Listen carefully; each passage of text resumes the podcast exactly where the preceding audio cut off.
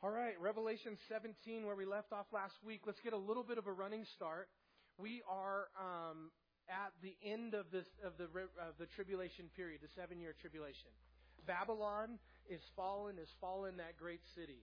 In chapter 17, we highlighted that the, the religious system of the Babylonian um, religion will be destroyed in 17, the commercial system in 18.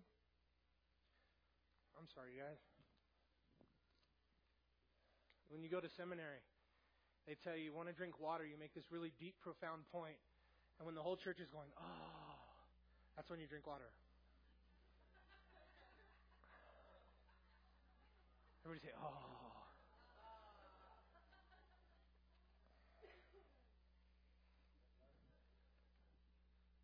What's that?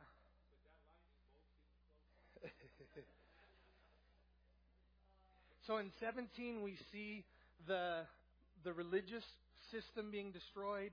In 18, we're going to see the commercial system being destroyed. Now, again, this mystery Babylonian religion, because it's just called Mystery Babylon in 17 and 18. There's no distinction really. I mean, when we read the details, we'll see exactly that there's, there is a distinction. It's, it's religious in 17, it's commercial in 18. But throughout the Bible, when you, when you have this idea of this Babylonian system, it's multifaceted right? We studied last week, and I hope I didn't bore too many of you too bad with the whole um, Nimrod and Semiramis and Tammuz story, but I thought it was important that at least we lay the foundation of the beginning of all um, Babylonian religions are, are have their roots and their beginnings in the Tower of Babel and with Nimrod and Semiramis, and everything has grown from that. And we talked about last week, and I think this is a, a very important um, concept for for understanding the Bible, understanding your enemy, knowing your enemy, knowing good and evil. This concept, very simply, that Jesus said there are two roads. One of them leads to destruction, and one of them leads to salvation. The road that leads to salvation is very narrow, and the road that leads to destruction is very broad. And there's many lanes on the broad road of Satan's road, and he just continues to add different deceptions and different roads. And that's why, again, folks say there's so much out there to believe. How do I know what to believe? I get that question all the time, and I'm never offended by that question because it's an honest question. And, and if you're if you're a non-believer, you want that question answered. How do I know? How do I know I'm not going to be deceived? How do I know what's true? And and unfortunately, what what Satan has been so effective at that he began at the Tower of Babel is adding more and more lanes to that broad road that Jesus described. And so there's so much out there, so much deception. But again, we do have the encouragement and we do have the confidence that for those that want to seek the truth, they'll find it. And Jesus says that, and the Word of God says that multiple times that if it's a sincerity of heart and you're praying and you're seeking God, that you will find Jesus and you'll know the truth, and the truth will set you free. That it's not unknowable, it's condition of the heart to cry out to God. You know, I've, I've heard some testimonies of people who were um, very disrespectful and, and, and affrontive in their, their, their approach to salvation and to God. And yet, God ignored the, the offense and, and he honored and he touched their hearts. And I think maybe on the inside they were crying out. One particular story, right after I became a Christian, I lived in Hemet with a Christian family who did evangelism and outreach, and they took me in and um, and they had a woman that, that lived in the bedroom before I did. And she was she was addicted to heroin for most of her adult life. And, and, and when she came to Jesus, she was so done with everything and trying to figure out how, what was going on in life and God. And, and she yelled out to God. She said, God, if there's a God in heaven, when I wake up in the morning, I won't be addicted to heroin anymore. And she shook her fist at, at, as she said it, you know. And she went to bed and she woke up in the morning and she never touched heroin again, and God honored her prayer. And, and I think in her heart, you know, even for me, in, in this, after I became a Christian and I got saved, you know, I, on the outside there was sin that I was struggling with, and some of the same sins that God had delivered me from, some of the bondage that I was in. I had struggled in that first six months of walking with Christ, where I was dabbling and going back, and and and God was still blessing me because in my heart, God was honoring what was coming out of my heart. In my heart, I was crying out to God, God, I want to know the truth. God, I want to be set free. God, I, want, I don't want to be that person anymore. And then when I found myself in, in, in sin and in weakness and and, and yet I would come to the Lord and I would I would say, God, you you have to hurt me or do something bad to me. And He would say, I love you. I'd say, How could you love me? I just I just did that same sin that you've delivered me from, that I know I'm set free from, and I'm walking in it again. And he would say, I love you because he was seeing through the outside part that was sinning and, and into a heart that, that, that needed God and needed help. And in that, and then when you have that heart and when you cry out with a sincere heart to God, God's going to honor that. And so I don't care how broad Satan's highway is, you can find that narrow road that leads to Jesus if you desire it. And that's why the Bible says that, that if you seek me with your whole heart, I love you guys. You guys, I love it when there's like a bunch of you got it because I say it so much, right? And when you get it, it just blesses me. When you seek me with your whole heart. Now, now there, there's a qualifier there. And, I heard a pastor say this one time, and I thought it was a little abrasive, but now I find myself saying it because it's true.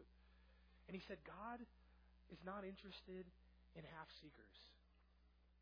He's not interested in people that, you know, that he's not going to honor it. It's just the truth. I, I asked Jesus in my heart when I was in eighth grade. I didn't become a Christian. I didn't get born again because I didn't fully surrender all of my heart to God. I wanted, I wanted to give God 80%. As a 14 year old kid in, you know, in LA, the South Side, I, I, I liked some of the things I was doing, and I said to God, hey, I, I kind of know you're true. I know it's real, but I want to hang on to a few of these things in my life, and, and, and I want to give you the rest. And nothing happened. No magic. No salvation.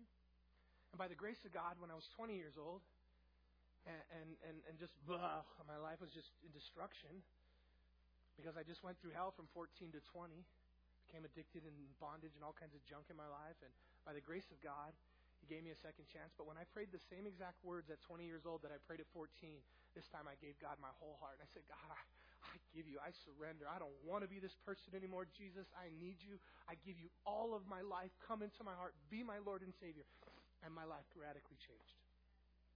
And the power of God's Holy Spirit came in me. I had an experience post salvation. I got saved in March of 1994. And, and about six months later, God was waking me up in the morning to pray and, and, and it was, you know, I'm not a morning person, and um, five o'clock in the morning I would wake up and I would nose the Holy Spirit, and, and I would start to spend time with the Lord in the mornings. And I'm not in that season today. I wish God was still doing that my whole walk with Jesus, but it was a special season, and I think after a while I started sleeping through them, and then God stopped waking me up at five in the morning to spend time with Him. But it was one of those moments, and um, in the morning early, and and God and I was praying, I was spending time with the Lord, and um, I began to speak in tongues. God gave me the gift of speaking in tongues. And to me, I love that, that God gave me that gift in that way because I didn't understand it intellectually. I didn't know anything about it. I didn't have some pastor like trying to tell me to give it to me or put it on me where it was weird. It was it was so natural. It was the Holy Spirit. I was alone. It was in my room. I was with Jesus and I began to speak in tongues, you know. And in some churches you go in, the pastor brings you up and he tells you, Repeat after me.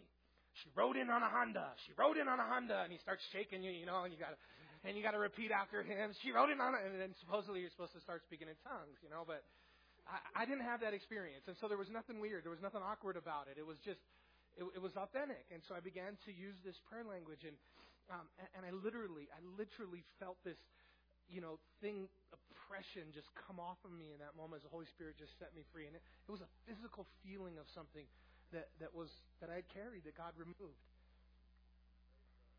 Amen. Should I preach my sermon now? Should I, should I go back to my notes? Just kidding. Um, I got a little off, but maybe it was the Spirit. Somebody needed to hear that. Um, so, um, what I was explaining, and hopefully don't don't get it don't don't get it too twisted and all that. Bringing it back, I was talking about two roads, right? A broad road and a narrow road. Where did the broad road start? Everybody in the back? Started with Nimrod in Babylon, Genesis chapter 10 and 11, right? Okay, where's it going to end? Started as a V and it's been growing, right? For the last thousands and thousands of years. 2,000 years before Christ, 2,000 years since Christ. And it's going to be destroyed where? Where will this, this Babylonian religion end? In Revelation chapter 17 and 18. Okay, I'll give you that, either one you call it.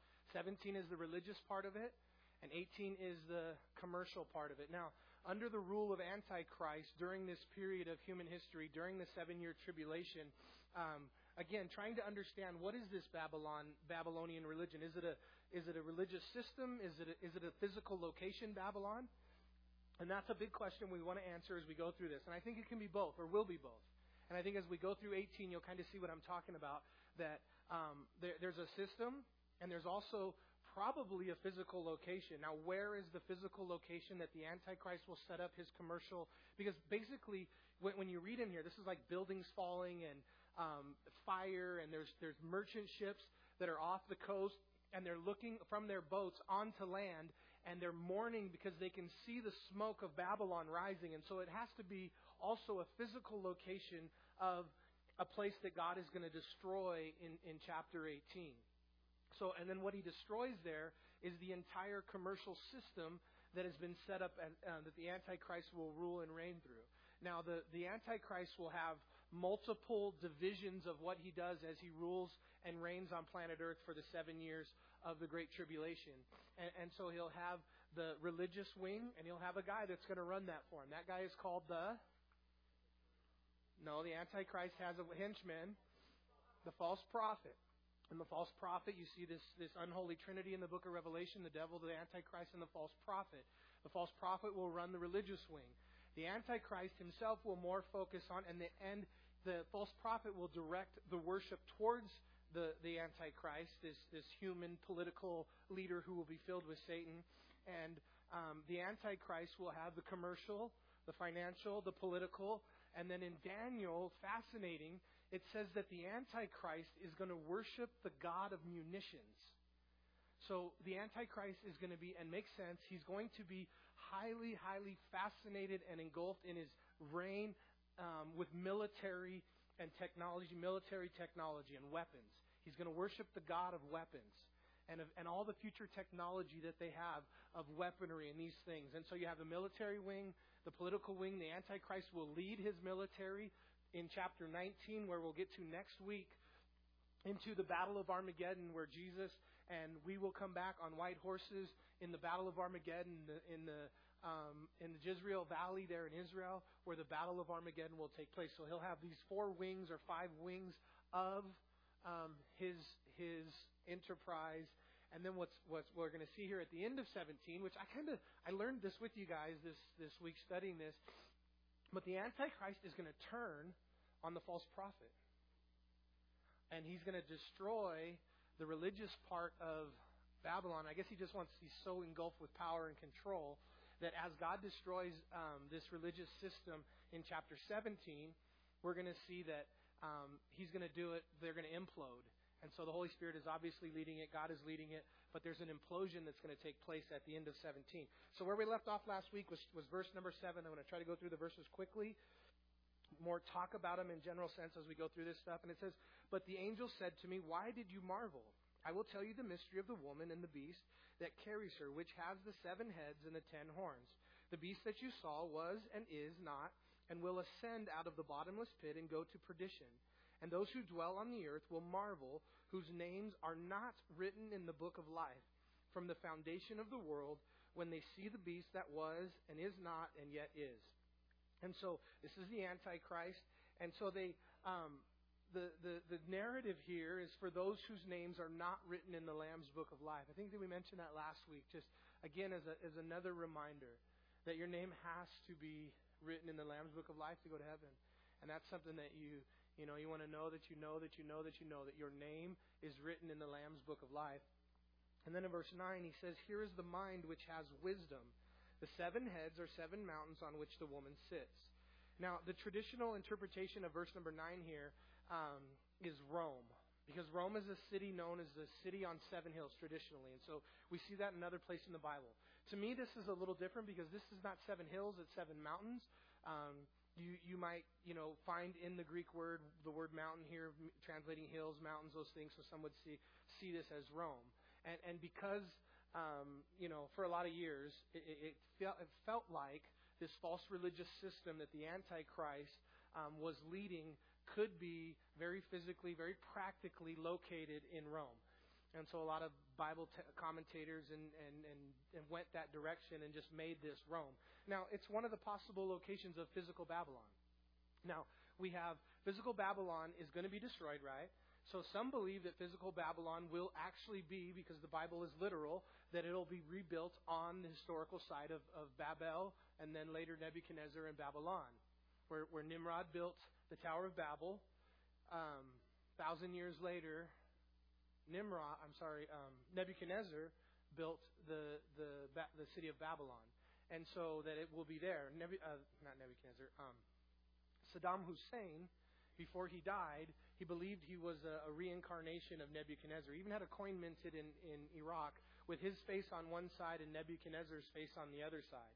And he and he began plans to have the historic Babylon rebuilt. It's about 50 miles from Baghdad and they, they began to rebuild the walls and they began to rebuild it because Saddam Hussein fancied himself as the modern day Nebuchadnezzar. You know what's funny about that? If you read the story of Nebuchadnezzar, in his pride, it says that his heart was lifted up with pride and that um, God, I don't know what he did, he, he turned him into an ox basically. Nebuchadnezzar lived and believed he was an ox for years, seven years, in the book of Daniel. And it says that his nails overgrew, his hair overgrew, he, he, he ate grass like, a, like an ox in his rebellion. I guess Saddam Hussein didn't study that part of Nebuchadnezzar's life, right? But but what's funny is remember the pictures you see of, of Saddam Hussein after they captured him or as he was running? His hair was overgrown, his nails were overgrown, that picture of him and they were pulling lice out of his beard and his hair and he was he looked like an animal. Like I guess he was Nebuchadnezzar re- reincarnated. I don't know. But but some believe that Babylon, the, the physical location again, will be there of the the city.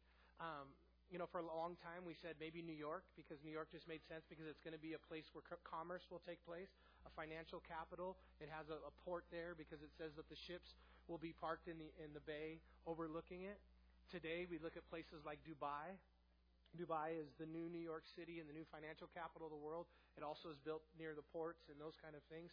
So where where Antichrist will set up his, because again, he will have a physical location that, that he'll set up his commerce from. Um, it's not it's not really important, but it could be any of those cities. Um, Babylon right now is hard for me to see, but who knows? You know, they they can. Rome wasn't built in a day, but I think they could build Babylon back in a day. You know, the temple is not there, and we will have a rebuilt Jewish temple, and it's going to go up fast. So it's possible that they build something fast and physically there. In verse 10, it says, There are also seven kings. Five have fallen, one is, and the other is not yet come. And when he comes, he must continue a short time. So, again, these are kind of historical things through Daniel. I'm going to kind of skip through this stuff a little bit, but these five kings, um, there, there's been five world dominating powers since Adam and Eve. And, and so Rome would have been the fifth. And so um, we know that Antichrist, according to Daniel and the statue that Nebuchadnezzar's dream, that the ten toes of, of partly iron and partly clay, that we're the people of the toes, that's where we live. And that's the revived Roman Empire that um, Antichrist, Daniel predicts that the Antichrist will come out of this revived Roman Empire. And so here the Antichrist is going to come out of these things. In verse 11, the beast that was and is not and is himself also the eighth and is of the seventh is going to perdition. Only two people in the Bible called per- perdition or sons of perdition. One is the Antichrist here, and do you guys remember who the other one is? Very simply. Nobody wants to take a crack at that one? I thought it was easy. Judas Iscariot. Judas Iscariot, son of perdition. The only two people the Bible records that Satan himself will enter. Lots of demonic um, stories of demonic oppression and possession, but Satan himself will enter two people that we know of in human history. I don't know that we can say where we're just speaking from silence that he hasn't or can't possess anybody else himself, but it's only recorded in the Bible of two. One will be Judas Iscariot, and the other one will be the Antichrist, where Satan himself will do the work. And in verse 12 it says, The ten horns which you saw are the ten kings who have received no kingdom as yet, but they receive authority for one hour as kings with the beast. So again, these ten toes of Daniel, and here it's it's confirmation that there will be a ten nation confederation around the Antichrist. So however the Antichrist rules and reigns, he's going to he's going to maybe 10 regions of the world or 10 it doesn't necessarily have to be 10 current countries as we have now because there's been cataclysmic, cataclysmic events that have already taken place. There's been, you know, amazing things that have changed already on planet Earth, but there are 10 um, nations, 10 areas that will be organized under Antichrist, it speaks of here, and that they will rule and reign with him or they'll give him um, his authority and he'll be the king of them. And in verse 13, these are of one mind, and they will give their power and authority to the beast. So these ten nations, these ten kings, um, they'll rule for a short time. How long in verse 12 does it say they're going to rule for? One hour. and, and they're, and they're going to be happy to let the Antichrist lead them in verse 13. And then in verse 14 it says, These will make war with the Lamb, and the Lamb will overcome them. Who's the Lamb? Jesus. When will these make war with the Lamb? In the Battle of Armageddon. For he is the Lord of lords and the King of kings. That's your clue because that's what it's going to say at the Battle of Armageddon. And those who are with him are called chosen and faithful. And that's us. And then it says in verse 15, so that's a little verse there, 14, a little highlight about Armageddon. And then in verse 15 it says, Then he said to me, The waters which you saw where the harlot sits are people, multitudes, nations, and tongues. And listen, the ten horns which you saw on the beast, these will hate the harlot and make her desolate. So these ten nations that are going to um, be organized under the Antichrist, and these ten nations or these ten kings are going to allow the Antichrist to rule over them and the world. They are going to hate and turn on the harlot of, of Revelation 17, the woman who rides the beast. This false Babylonian religious system that is set up under the Antichrist, this one world religion. And so it's these ten nations and again, by this time, the, the, their power and their greed and their, um, their wealth is amassed so much that they're ready to get rid of the religious wing of the Antichrist rule. And the way, you know, oftentimes in the Bible we see that where God um, does war on a certain nation, but he doesn't, he doesn't even use anybody else. The people themselves turn on each other. You know, and they wake up, the Israelites wake up in the morning and they look out and they're all dead because they turned on each other in the night. And so that kind of seems what happens here is that in verse 16, they will hate the harlot and make her desolate and naked and eat her flesh and burn her with fire. For God has put it into their hearts to fulfill his purpose. Is that pretty clear, verse 17? So God is going to put it in the hearts of these ten nations. He's the one that's going to be pulling the heartstrings, that's going to cause them to turn on this Babylonian religion, the false prophet, and again, the religious system destroyed in 17, and commercial, um, economic, political Babylon destroyed in 18, where we're headed. But it's, it's cool because God's going to use these ten nations to destroy religious Babylon. To be of one mind and to give their kingdoms to the beast until the word, the words of God are fulfilled. And the woman who you saw is that great city which reigns over the kings of the earth. And then that brings us to chapter 18, the fall of Babylon the Great. Now, that, that seems a little redundant if we're not um, studying the context of what's falling because the, the fall of Babylon the Great had already happened in 17, right? It says in 17, verse 5, Mystery Babylon uh, the Great, the mother of harlots, in all capitals in your Bible, the mother of harlots and the abomination of the earth. Um, and then, and then here we get to 18. It says, After these things, I saw another angel coming down from heaven, having great authority, and the earth was illuminated with his glory. So is this a, the same angel of 17 or a different one? It's a different angel. So this is a, another step, another procedure that's taking place. The other angel from 17 took care of putting it in the hearts of these 10 nations to turn on the religious system. The religious system is destroyed. In chapter 18, um, another angel is going to come and do a second work. In verse 2, and he cried mightily with a loud voice, saying, Babylon the Great is fallen, is fallen, and has come a dwelling place of demons, a prison for every foul spirit, and a cage for every unclean and hated bird. That sound like fun to anybody? Anybody want to hang out there? Verse 3 says, For all, everybody say all, all the nations have drunk of the wine of the wrath of her fornication. The kings of the earth have committed fornication with her, and the merchants of the earth have become rich through the abundance of her luxury. So, spiritual fornication is what we talked about last week in this context. Um, also, I'm sure tons of literal fornication. And one of the things that, that, that they become drunk with is the, the fornication of this, um, you know, the, the false system, this commercial system, religious system. And when um, the Holy Spirit is taking out and there's no restraints and there's no restrainer, the, the, the evil that's going to take place on planet Earth is just going to reach an all-time, all-time low, never seen before. You know, even the Bible says, Jesus said, as it was in the days of um, uh, Noah, so shall it be in the coming of the Son of Man. Well, in the days of Noah, right before the flood, there was um, great evil on the earth. But this, this will surpass that. And, you know, one of the things, one of the phenomenons, for whatever reason, what's global in our world today, and I'm sure it's a part of this system, is that, that pedophilia has become the new just evil in our world. And it's everywhere. And it's every function of life. And, and you know, with the Epsteins and the things and all this ex- exposure that, and even around the world, how much you guys have seen, I don't have too many details, but in Saudi Arabia and Afghanistan and all over the world, the, the epidemic of pedophilia that is just rampant in our world, and it's it's it's the deception of Satan, part of just the evil of what takes place when the when the restrainer is fully removed. And then it says um, in verse number four, and I heard another voice from heaven saying, "Come out of her, my people, lest you share in her sins, and lest you receive of her plagues." Now, I have to tell you, I have a little hard time with verse four. He says, "Come out of her, my people," but we know that at, at this point, the mark of the beast has already been issued. We've already kind of reached a point of no return in the book of Revelation. We do know that the 144,000 Jewish evangelists are there. Um, they've been preaching. They've been present. The angels are flying through the sky.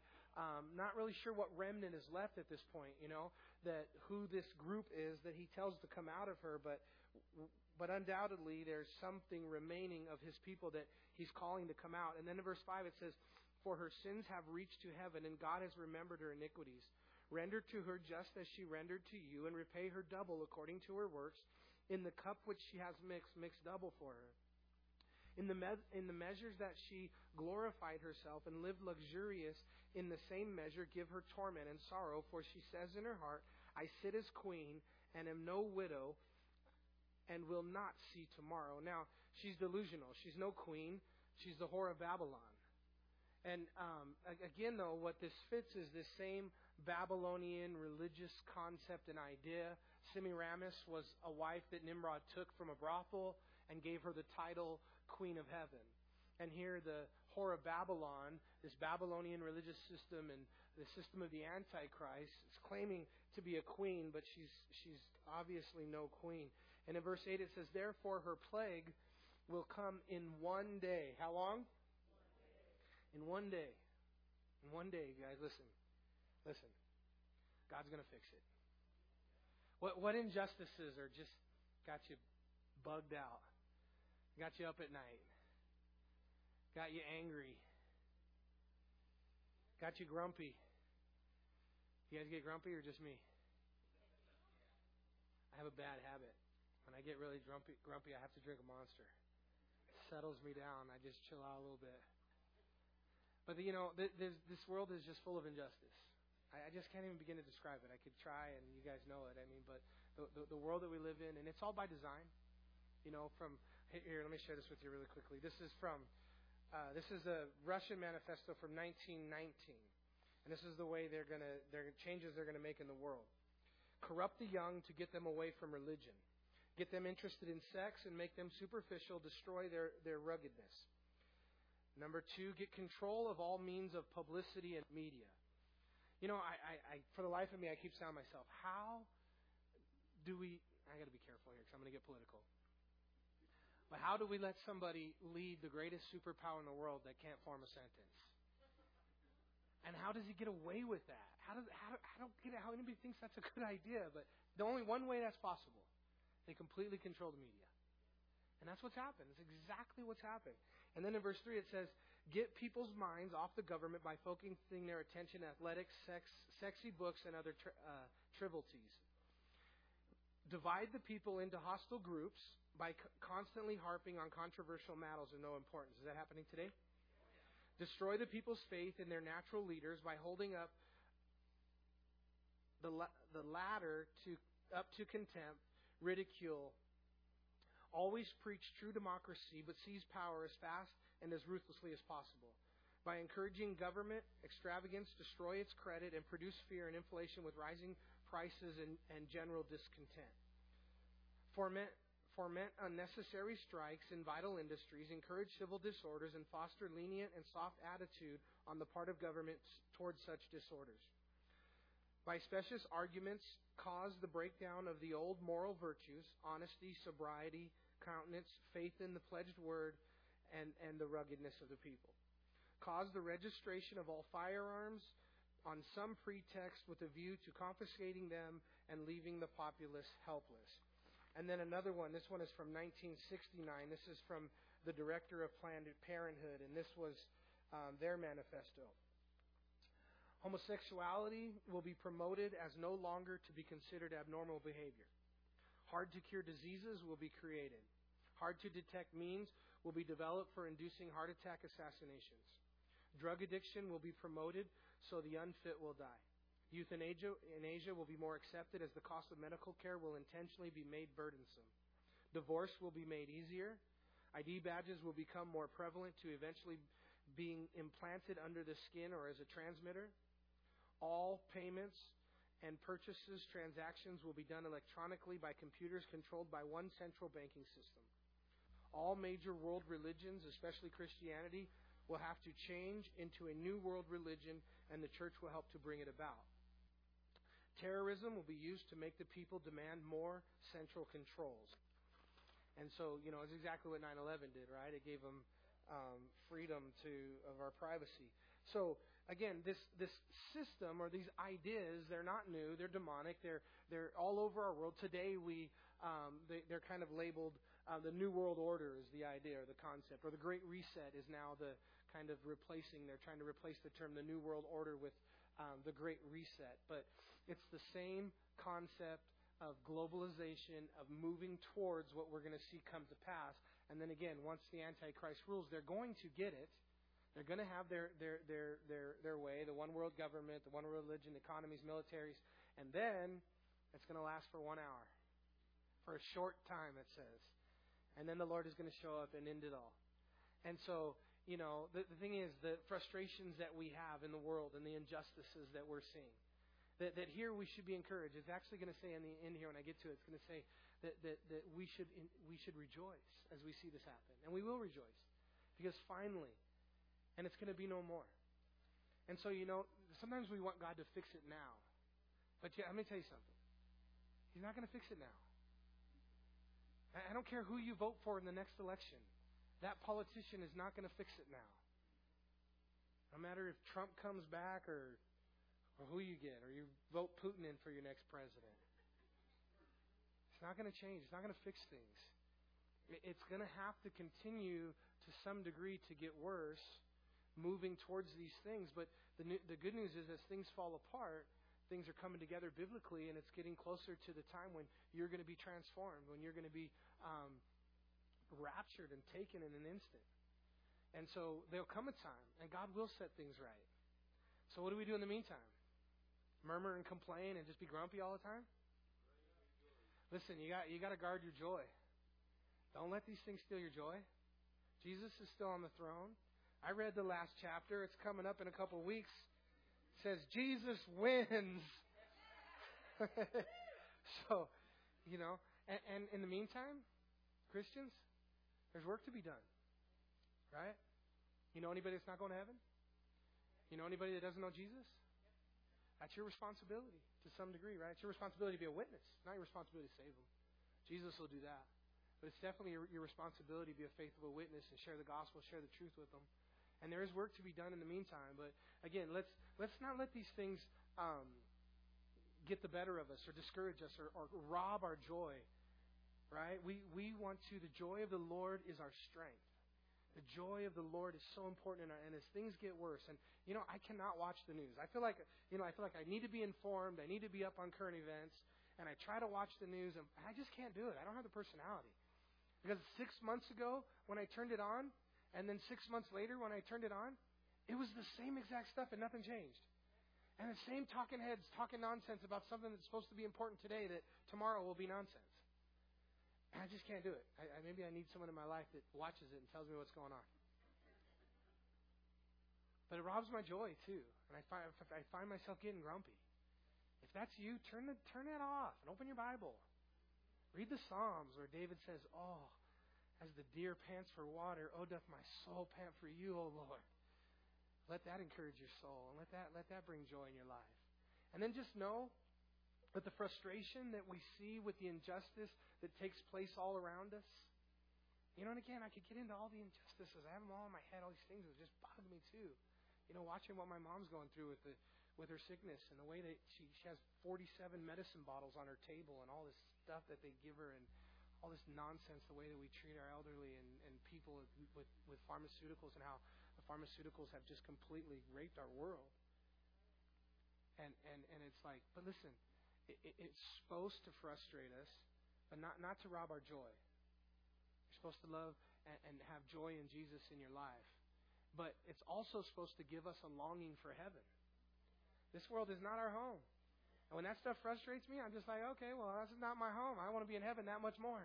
Jesus. Then I start praying, Lord Jesus, come quickly. Even so, Lord Jesus, come get us. And I go start witnessing because, you know, the Bible says when the last Gentile gets saved, then Jesus is going to come back. So maybe Jesus is waiting on you guys to share your faith with your neighbor so he can come come get us. And if I'm waiting on you to tell your neighbor so I can go home, you better go tell your neighbor. Do us all a favor. Or maybe you're sitting in this room today and you haven't got saved and God's waiting on you, you know, and, and, and, and it's the grace of God, right? Why, why does God deal with this injustice? You guys don't have it bad either. Like, you think we got it grumpy and have to deal with this injustice? Can you imagine um, the God every morning he has to wake up and, and see the news? You, you get to see what happens in your neighborhood, things you know about, and yet God sees every injustice around the entire world on a daily basis, and he has to he has to stomach this and deal with this, right? And yet his grace continues because his grace continues because there's people out there that still aren't saved that he's, he's, he's pouring out his spirit upon that he wants to see come to Christ before he comes back. Because when he comes back, on Noah's Ark, the door closed. And when the door closes, the door closes. And he's leaving the door open because of his grace and his mercy. And, and he's, he's obviously, you know, the Lord Jesus Christ is, is still has a personality and a heart, and, and the Holy Spirit can be grieved. And I just can't imagine if I, if I knew of everything around the world all the time was going on and had to deal with that. And yet the Lord still is waiting. He's waiting for people to get saved because of his great love. It's hardcore. All right, well, let's try to finish this chapter. I got about 10 minutes left. Can you guys do 10 more minutes? Feels like we've been going a long time already, but I still got 10 minutes. Um, all right, you guys are supposed to be encouraged by that. I have a note in my Bible here. It says, encourage. Were you encouraged or not, or did I get up? into too much uh, blah. Be encouraged. The Lord's going to fix it, all right? We got one more encouragement verse in verse 20. Then the kings of the earth who committed fornication, verse 9, and lived luxuriously with her will weep and lament for her when they see the smoke of her burning. Standing at a distance for fear of her torment, saying, Alas, alas, that great city Babylon, that might city, that mighty city, for in one hour, how long? Your judgment has come, and the merchants of the earth will weep and mourn over her, for no one buys their merchandise anymore. So this great luxury that's been built, and you can only imagine the lap of luxury that they'll be living in with, with the power and the control and everything they'll have, and, the, and they're beginning to weep because it's being in one hour destroyed. But they're not weeping, or their hearts are not broken over, over injustice or God. Their hearts are being broken because this wealth that they amass, this commercial system that exists in our world today, that perverts our world today, is going to be destroyed. I've seen this special um, on, on this week, and I want to tell you guys, just listen, be warned about any kind of investments, um, ads you're getting, or any. There is billions and billions and billions of dollars out of the United States monthly from investment scams and different scams that come through your emails and your phone calls and um, and this kind of you know commercial system of again raping the people and and and they're out there. What shocked me you know where the, the capital is of investment scams in the world? So Jamaica does the lottery scam. Number one for Jamaica is, yeah, and Jamaica's doing millions. There's a place where they're doing billions, but they're investment scams, and it's Tel Aviv, Israel. Yeah, that kind of bummed me out, but that's where it's taking place because they have the technology and the things that that's where, and they, they, they're very elaborate. They build complete um, business models and websites, and it just looks so legit. And they're, you know, they're they're they're they're putting out these investment opportunities all over the world, and people think they're investing in these legitimate companies, and and they're they're just so just be careful, just be careful with that stuff. That's the kind of stuff that's coming to an end, and that that God is going to destroy. That God hates these things. You know, um, there'll be no more commercialism in heaven when we go for a thousand year reign um, uh, the millennial reign in Christ, God will do away with those things. There'll be no more capital. There'll be no more uh, monopolies, and everything will be just and fair, and nobody will be ripping us off. And we'll probably work for what we have, and we'll be able to build and earn. In verse um, number 11, it says, uh, verse number 12, it says, merchandise of gold, silver, precious stones, pearls, fine linen, purple silk, scarlet, every kind of citron wood, every kind of object of ivory, every kind of object of most precious wood, bronze, iron, and marble. So it's just again talking about the luxury and the um, of what they had of cinnamon, incense, fragrant, frankincense, wine, oil, flour, wheat, cattle, sheep, horses, chariots, and um, bodies and souls of men. This doesn't sound like Dubai to me, man. This is I've been on all the the Souk in Dubai, the gold market, the spice market. It's pretty opulent down there. In verse 14 it says, "The fruit of of the fruit that your soul longed for has gone from you, and all the things which are rich and splendid have gone from you, and you shall find them no more at all." Just really quickly in verse 14, you know, God hates this commercial city, and He's going to destroy it. He hates this commercial system. And, and Jesus said, if you gain the whole world and the, when it says the world there, that, that, that Greek word is cosmos. He's not just talking about Earth. He's talking about the whole thing. You get it all. Mars, the sun, the moon, the galaxy. If you gain the entire cosmos and you lose your soul, you made a bad deal. If you gain the entire cosmos and in exchange you lose your soul, Jesus said you made a bad deal. So all this commercialism and all this chasing the carrot at the end of the string, um, you know, it, it's very dangerous. I want to be careful. The Bible says that, that money is the root of all kinds of evil. And it's the love of money, and it's the trust of money. And, and having things and, and doing well for yourself is not sinful. But when you trust in those things before you trust in God, that's what he's talking about. He's, Jesus said it's easier for a camel to go through the eye of a needle than a rich man to enter heaven.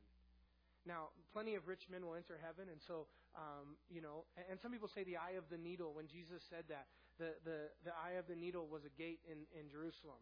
And so you, if you took a camel and you took all of his stuff out and you got him on his knees and you pushed him from behind and you pulled him in the front, you could get him through the gate, but it was hard. But that's not what it says. Jesus is literally talking about a sewing needle, and it's harder to get a camel through the eye of a sewing needle than it is for a rich man to enter heaven. And literally, what it says is for a person who trusts in their riches. Because you can't trust in your riches and trust in God at the same time. You get one or the other. You can't serve both God and mammon, Jesus said, because you'll love one and hate the other. And so again, just being on our guard. You know, we chase stuff. You, you know, I, I'm I'm guilty, and I heard these stats on this stuff this week, and I'm like, yep, that's me.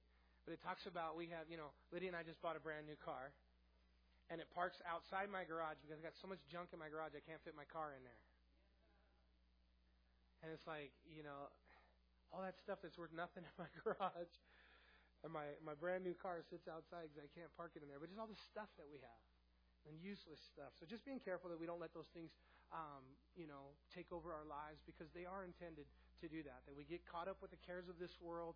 And, and let's not get caught up with the cares of this world and continue to invest in the kingdom of God, right? Continue to invest. And, and I'm not talking about here at Twila Springs. I don't care about that. I'm talking about investing in your eternity that one day you're going to be transformed, you're going to stand before Jesus, and He's going to give you a reward based on how you lived this life and what you did. And so Jesus said, store up for yourselves, not for your church. I'm not talking about us or our, you know, anything to do with us. For yourself, says. Store up for yourself treasures in heaven. Right? Amen? All right. So get her done. Now we only got a few minutes and lots of verses. But we're going to finish. Let's go to verse 15. The merchants of these things who became rich by her will stand at a distance for fear of her torment, weeping and wailing, and saying, Alas, alas, the great city, which was clothed in fine linen, purple and scarlet, and adorned with gold and precious stones and pearls. For in one hour, how long? Such great riches has come to nothing. Every shipmaster who also traveled by ships, sailors, as many as trade on the sea, stood at a distance and cried out when they saw the smoke of her burning, saying, What is like this great city? And it's gone.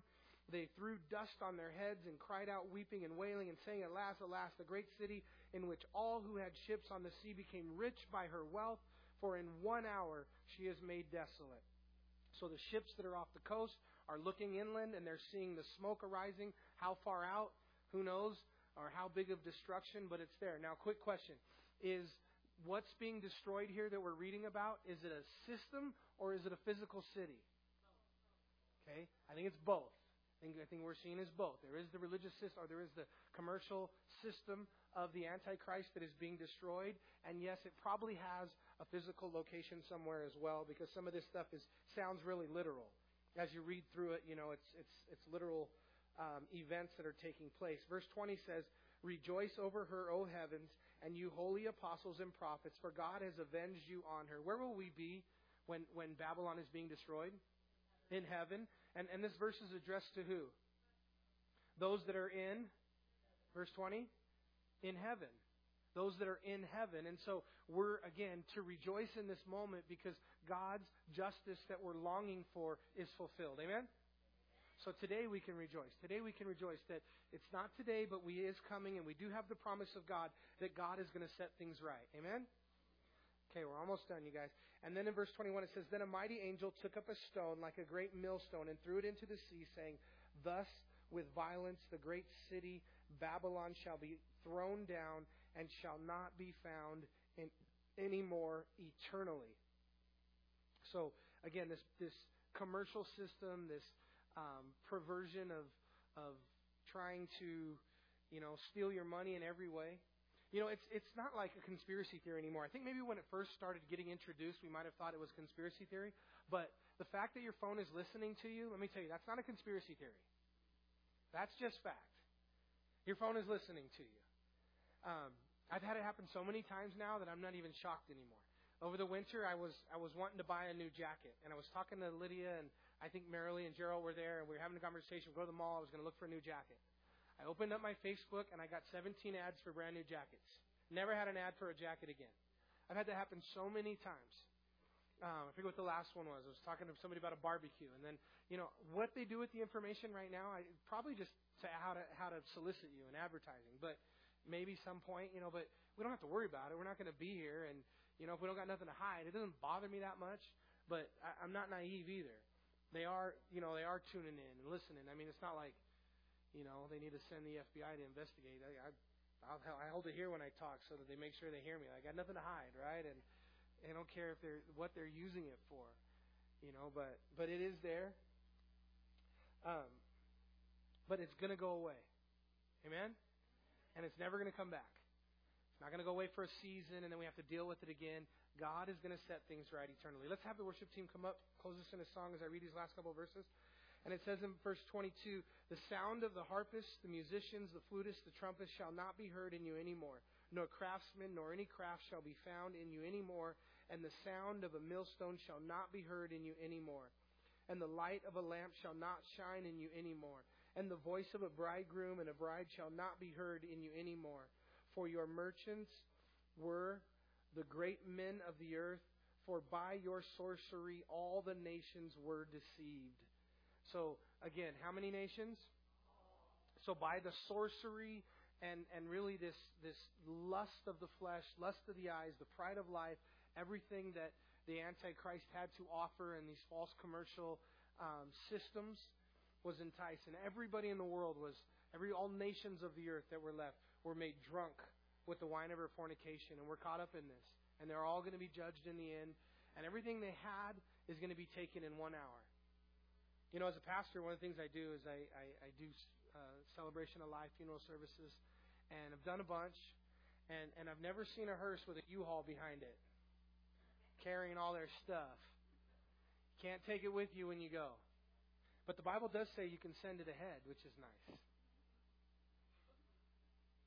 And it's going to be destroyed in, in one hour, the current situation. In verse 24, and it says, And in her was found the blood of the prophets and the saints and all who were slain on the earth. Good news? Read ahead. Revelation 19. Read ahead. Because in Revelation 19, guess what happens? Jesus comes back. Amen. Amen. Jesus comes back and sets things right. Let's stand together. Chapter 20, we're going to study the millennial reign of Christ. In chapter 21 and 22, we're going to see a new heaven and a new earth. And so there's victory, um, chapter 19, the battle of Armageddon, and the second coming of Christ. Let's pray together. Dear Lord Jesus, we come before you and we thank you, Father, so much for this day. And we ask your blessing, Lord, over each person that's here. And Father, now as we desire just to minister to everybody that's in this room, that your Holy Spirit would speak to hearts. And, and if somebody is, is in need of, of prayer, of, of encouragement, of questions, anything, Lord, that, that we as a staff, as a people would, would love and meet the needs of our church as we continue these last few minutes. Uh, Lord, we thank you and we give you glory and honor in Jesus' name. Amen. Hey,